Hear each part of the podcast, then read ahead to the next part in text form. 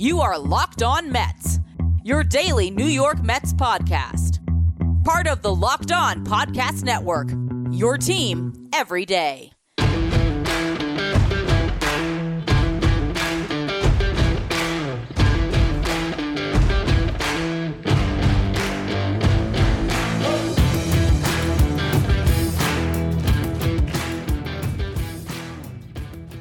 Hello to all you amazing Mets fans. You're listening to Locked On Mets, part of the Locked On Podcast Network, your team every day.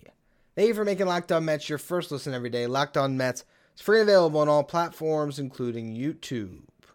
Edwin Diaz is out for the year. A torn patella tendon. He's getting surgery. Expected recovery time between six to eight months, more likely at least the latter. So it does not seem like we'll see the Mets closer at all in 2023. We're going to discuss that throughout the show today, particularly in the first segment. The injury, uh, you know, whether this is something that should change the way we feel about the World Baseball Classic or not. In the second segment, I'll go through the internal options again.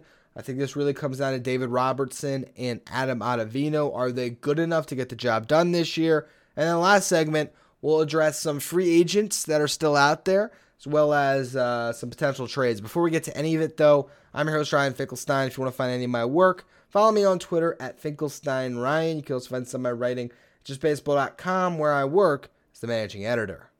This episode is brought to you by FanDuel Sportsbook, the official sportsbook of Locked On. Make every moment more by visiting fanduel.com slash locked on today to get started. Now, on yesterday's show, I assumed that Edwin Diaz would be out for the year. Now we have confirmation that that is essentially the case.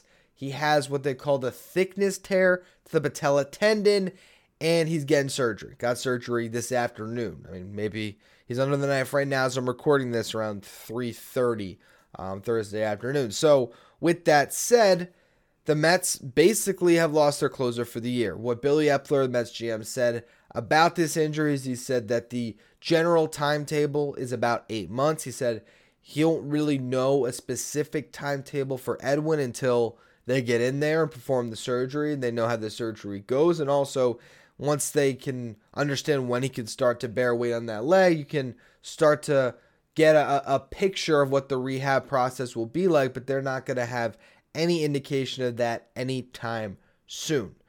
Best case scenario, everything breaks right. If he's the exception to the norm, he's back in six months. And if you do the math, what are we in right now? We're in March. So, you know, six months puts you at September. I, I think the only thing you could possibly dream about is around this time in September, the middle of the month, we hear Edwin Diaz is making rehab appearances in the minor league, and, maybe he could be ready for the playoffs. That's if everything broke right, and there's a much, much, much, much, much, much greater chance that that's not the case. Now, on yesterday's show, I was emotional uh, about this topic, as I think all Mets fans were. I was frustrated. I think the general discourse around what happened has probably been a little bit unfair. I, I don't know how you know I really came off last night because honestly I didn't watch it back. I put it up there and that was my gut raw reaction. I stand by everything I said yesterday. Uh, I don't think that this is suddenly going to end the World Baseball Classic. Do I think that there's been some people like I saw Howie Rose put up something that I actually thought was pretty wise, where he said, "Why don't you do this after the season? If an injury like this happened." in November, an eight month timetable puts a player back towards the All Star break. That would also allow you to theoretically have more pitchers available for this type of a tournament. We've seen Max Scherzer discuss a mid-season tournament. Now, that wouldn't necessarily cure this specific injury, but it would allow more pitchers to participate. Now, I'm sure as a Mets fan, now you're saying, I don't want any of my pitchers participating. I get that sentiment as well.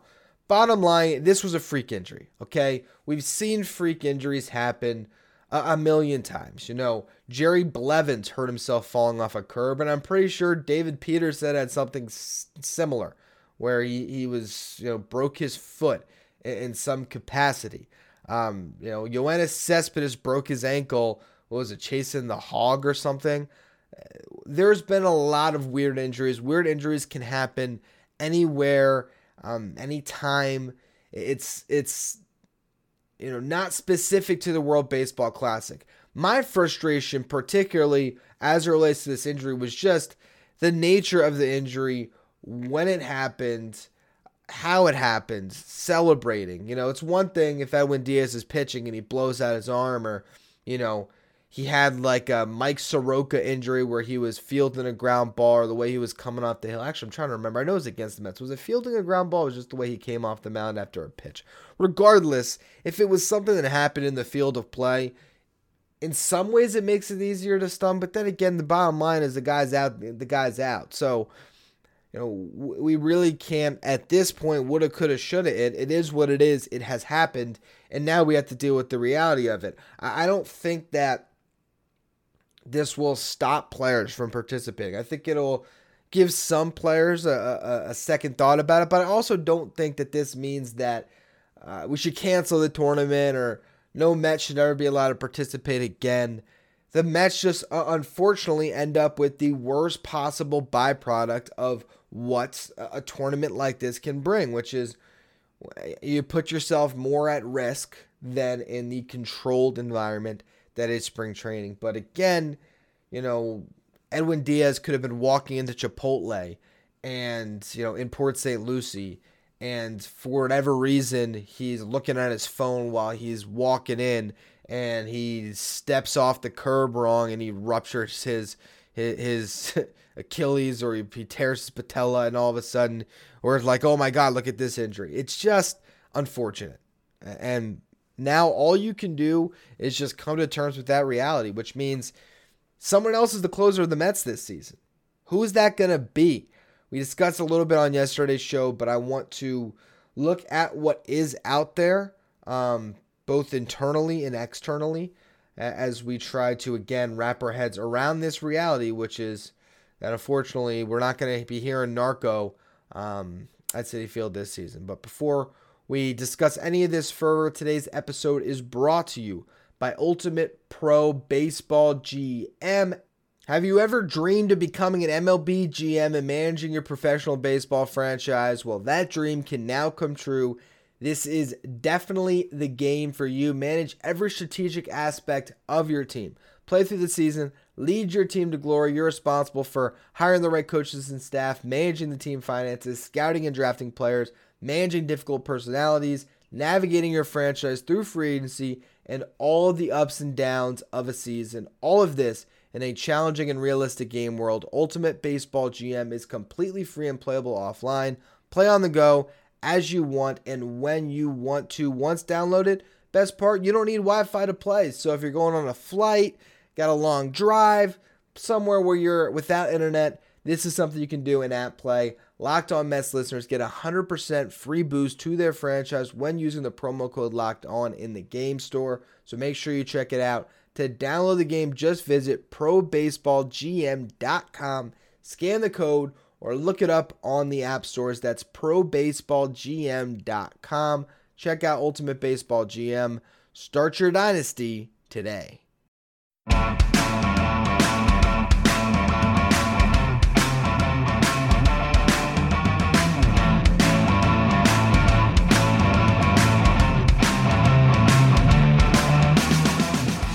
New York Mets are going to have to figure out their closer situation without Edwin Diaz now, and that leads you to look internal first. As much as we can point to free agency or the trade market, we're going to get to those options next.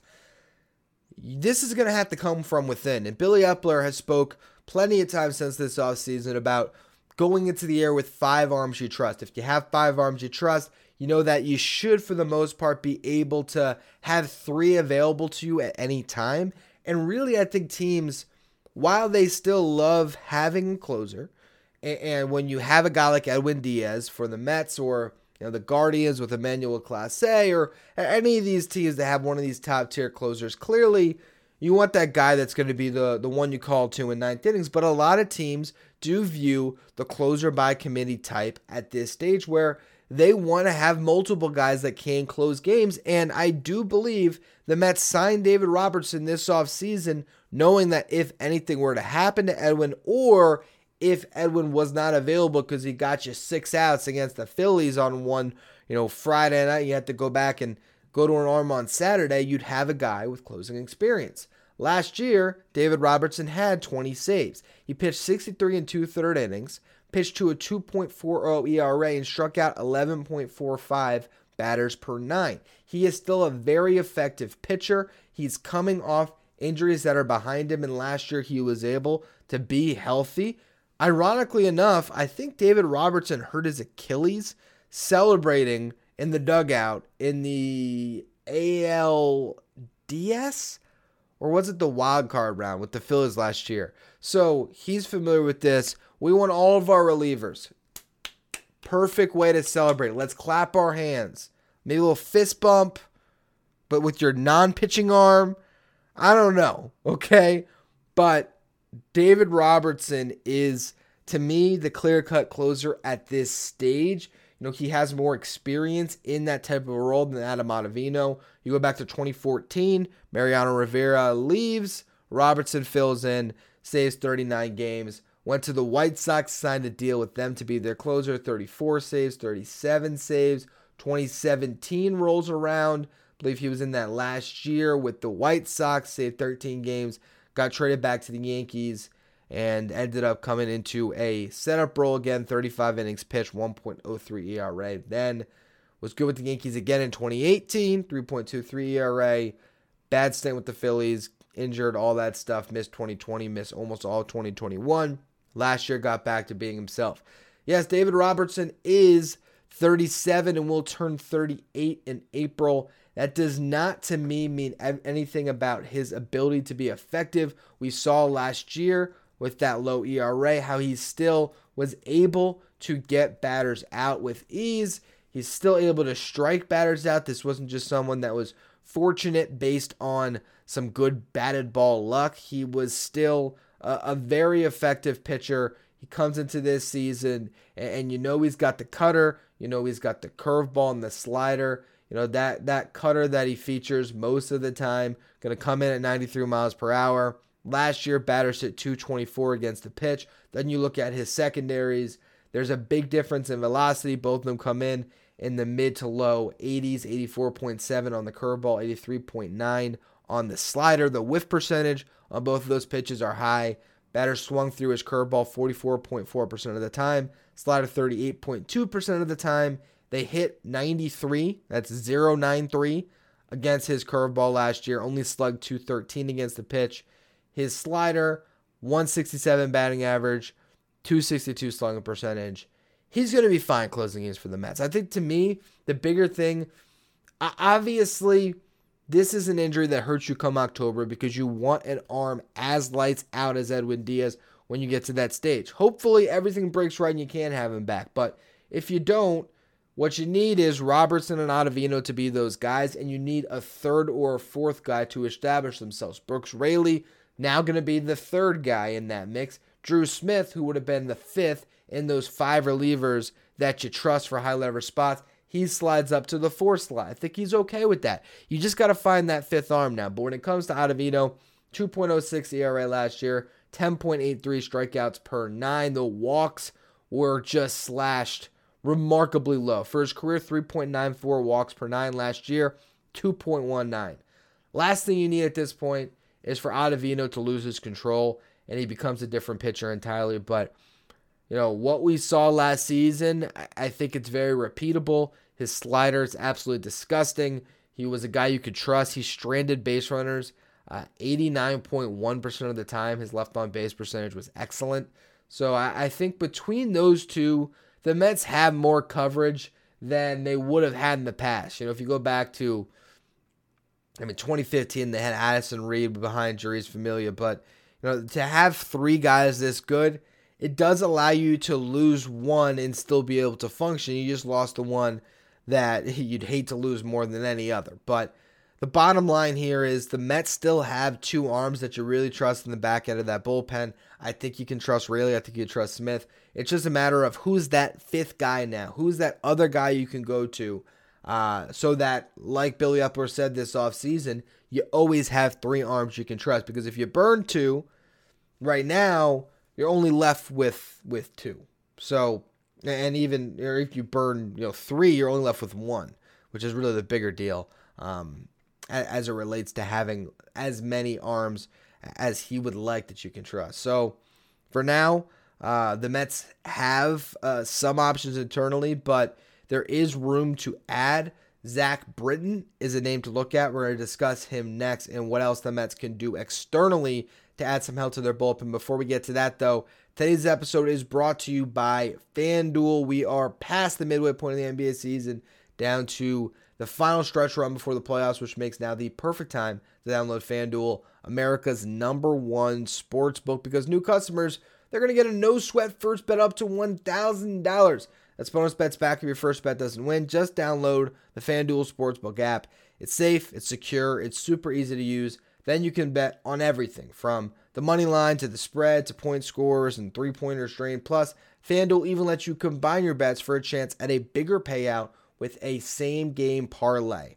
I have my eyes on MLB futures already, and you can look at Pete Alonso plus 1600 to win the MVP. I think that's a nice little bet. But actually, to me, Francisco Lindor plus 2,500, like those odds a little bit better. Don't miss your chance at that no sweat first bet up to $1,000 bonus bets when you go to fanduel.com slash locked on. That's fanduel.com slash locked on to learn more. Make every moment matter more with FanDuel, an official sports betting partner of the NBA.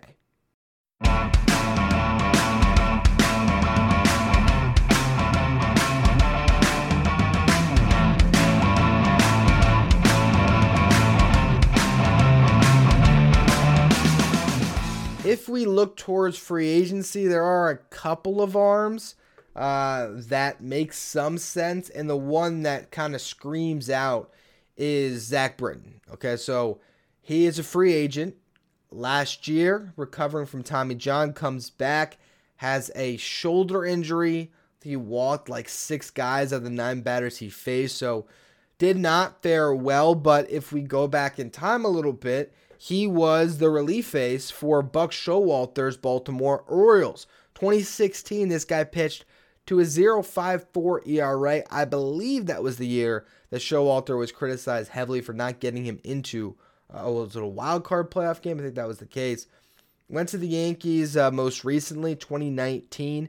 Pitched to a 1.91 ERA and 61 and a third in the 2020 season. 19 innings, 1.89 ERA. Didn't have success in 2021. Got the Tommy John. Missed all last year for the most part. Now the question is, is he healthy?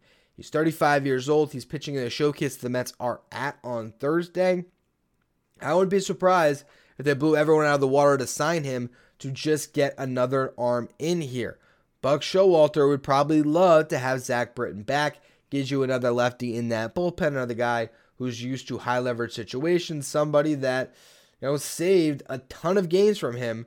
If you look back from 2014 through 2017, 37 saves, 36 saves, 47 saves, and 15 saves.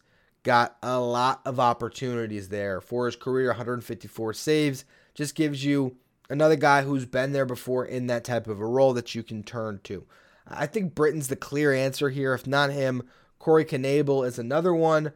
I don't necessarily love him. Uh, you know, he had some success with the Phillies last year.